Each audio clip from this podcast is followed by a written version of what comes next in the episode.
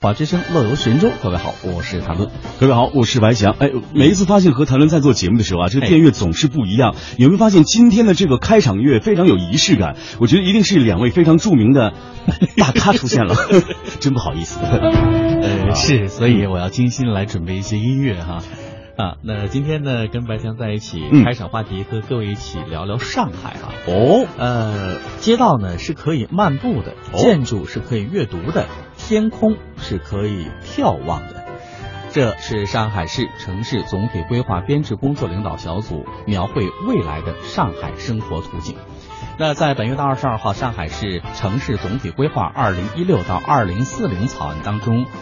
开始公示了。嗯，那接下来将会在一个月的时间内接受上海民众的意见和建议。哎，那其实提到了上海，我相信可能很多的朋友都会赋予很多的这个怎么讲？呃，赞美之词，比如说什么时尚之都啊，嗯呃，这里非常美啊，这里是呃大陆的东方明珠啊，等等等等。但是在这份规划的一个重点内容啊，就是着力打造十五分钟生活圈。对，您没有听错，就是十五分钟生活圈，来完善公平共享、弹性包容的基本公共服务体系。那到二零四零年啊，这个社区的公共服务设施呢，十五分钟步行可以达到覆盖率计划是百分之百。哇！这个计划真的是蛮好的。此外呢，还要加强什么社区文化啊、嗯哼教育啊、医疗卫生啊、体育休闲等设施的建设，提供覆盖全龄段的公共服务保障。也就是说，生活在上海的市民们，嗯只要用十五分钟就可以享受到什么文化、教育、医疗卫生、体育等等一些休闲设施带给您的便利和快乐了。是，那这里哎呢呀有很多这个台胞和台商呢，也是生活在上海。没错所以今天呢，节选这样一段消息，也是跟各位来分享啊。嗯，今天音乐呢是有一点夜上海的感觉啊。没错，啊我在听重播的时候，觉得 可以荡起来。哎，我觉得这个时候再来一点这个女生唱什么《夜上海》啊夜上海。我觉得今天的节目和音乐非常非常的应景，大调了。太搭调了。啊嗯，哎，那现在哈，嗯你看这个，我们刚才说到的是上海，没错那像在北京、广州、深圳等这样的一线城市呢，已经发展为城区常住人口都在一千万以上的超大城市。 My God！对，城市越来越大，那功能越来越多元了。那如何来保障城市各个角落的居民在步行范围内来解决日常生活需求？哎说得好这非常考验着城市管理者的智慧哦。嗯来看一看国外超大型城市都是如何打造都市生活圈，满足大家生活需求的呢？是我们先来提到的是现在的大都市，啊，首先想到的就是美国的纽约了。扭腰啊！啊，对啊，用 W 打头的嘛对。哎，这个统计数字显示呢，纽约市的人口约为八百多万啊，嗯但纽约都市圈的人口呢，则达到了两千万人左右。在纽约啊，一个街区哎，成为都市的微小单元。住在纽约的人们能否在家附近啊，来解决基本生活的需要呢？不同的街区的生活会呈现出哪些不同的特征？哎，华尔街的多媒体记者叫做啊行路就介绍说啊，其实在很多方面呢，全球重要城市的整体公共基础设施的建设发展啊，都是大同小异的，嗯差别不大。那么中美的基础设施的建设中，差别比较大的是两个部分。第一呢，就是我们提到的公共交通建设；那第二呢，是对残障人士和婴幼儿父母方面的基础设施的建设了。哎，首先我们来说到这个汽车吧啊，好因为现在北京非常的堵，上海也非常地堵，深圳也对非常的堵。他们是如何来管理好汽车普及率以及汽汽车拥堵这个问题呢？我们来看看纽约的先进经验啊。嗯这个美国的很多地区的公共交通建设真的是，哎呀，用四个字来形容非常 落后。公交车与这个火车的网络与中国相比啊，非常的不方便对。呃，但是价位呢也是非常昂贵的。嗯哼即便在交通非常拥堵、寸土寸金而特别需要公共交通的纽约，也存在着很多城市公共基础设施比较老化的严重问题。嗯不过呢，美国对残障人士以及需要特殊服务的，哎，比如像什么婴幼儿的父母人群啊，它的基础设施的人性化是非常高的。对其实我们今天要提到的重点就在这里。嗯哎，比如他们的残障人士的这个残障道啊，包括有什么电梯啊、停车位啊，等等对，包括相它当等相当候齐区全域啊之类的。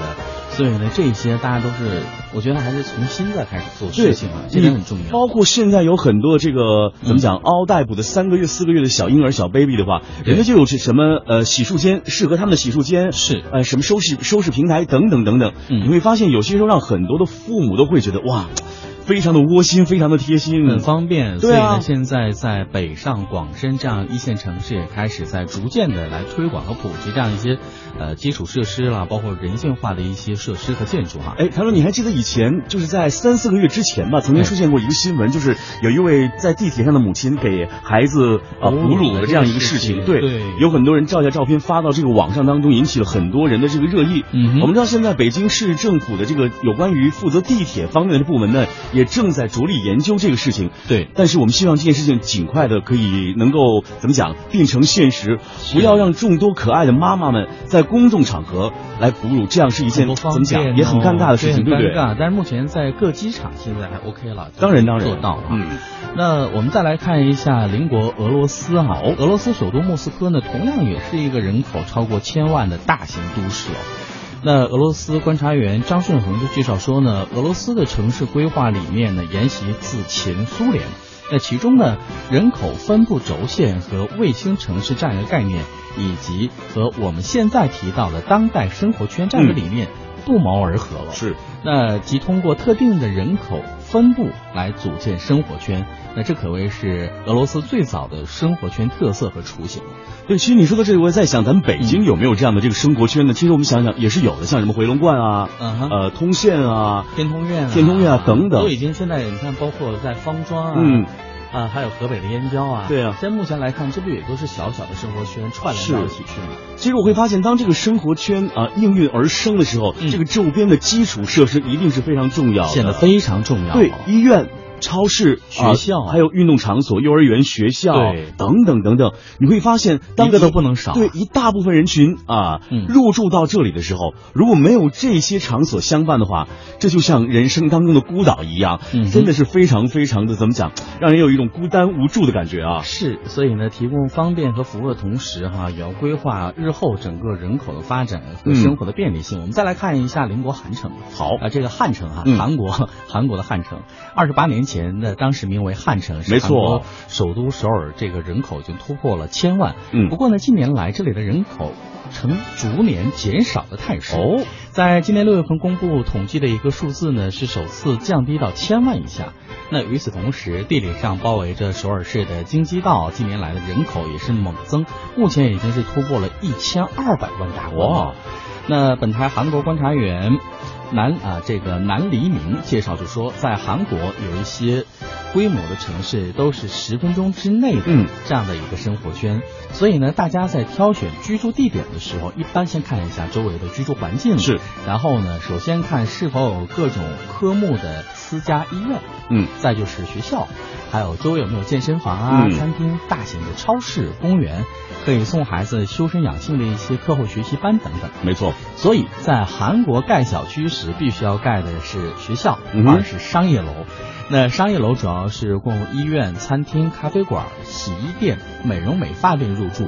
所有小区还会有区域班车送这些人去搭乘捷运的。哎所以你看，想的非常周到。这样的话呢，大家也愿意在一个相对比较集中的区域搬离出来，没否则错，大家生活的质量都很糟糕，很拥挤又拥是堵。嗯，我知道前些日子这个北京市政府推出了一个京津冀生活一体圈，是呃，只要你乘坐这个。高铁，嗯哼哎，现在是二十六分钟就可以到达天津了。嗯在我身边就有很多在天津生活，但是在北京上班的这样一工作的些人哦同城的朋友们。是哎，他办了一张这个高铁的叫什么高铁 月票，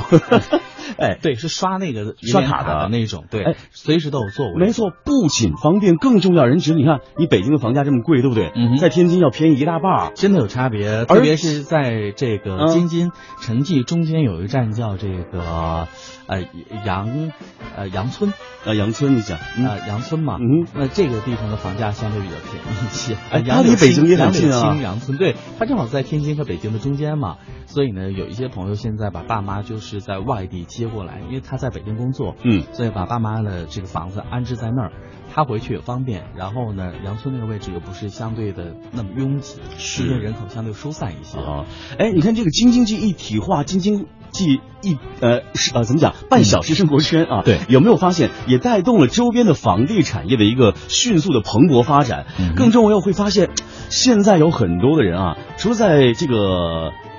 北京上班、天津居住以外，我还发现还有很多人，比如说人家居住在石家庄。啊，嗯哼居住在邯郸等等等等。人说我用北京怎么讲，一少半儿的钱就可以在我的家乡买一个很大的别墅了啊。呃，是是可以的。嗯现在你看呃拎起一套，在北京三环内，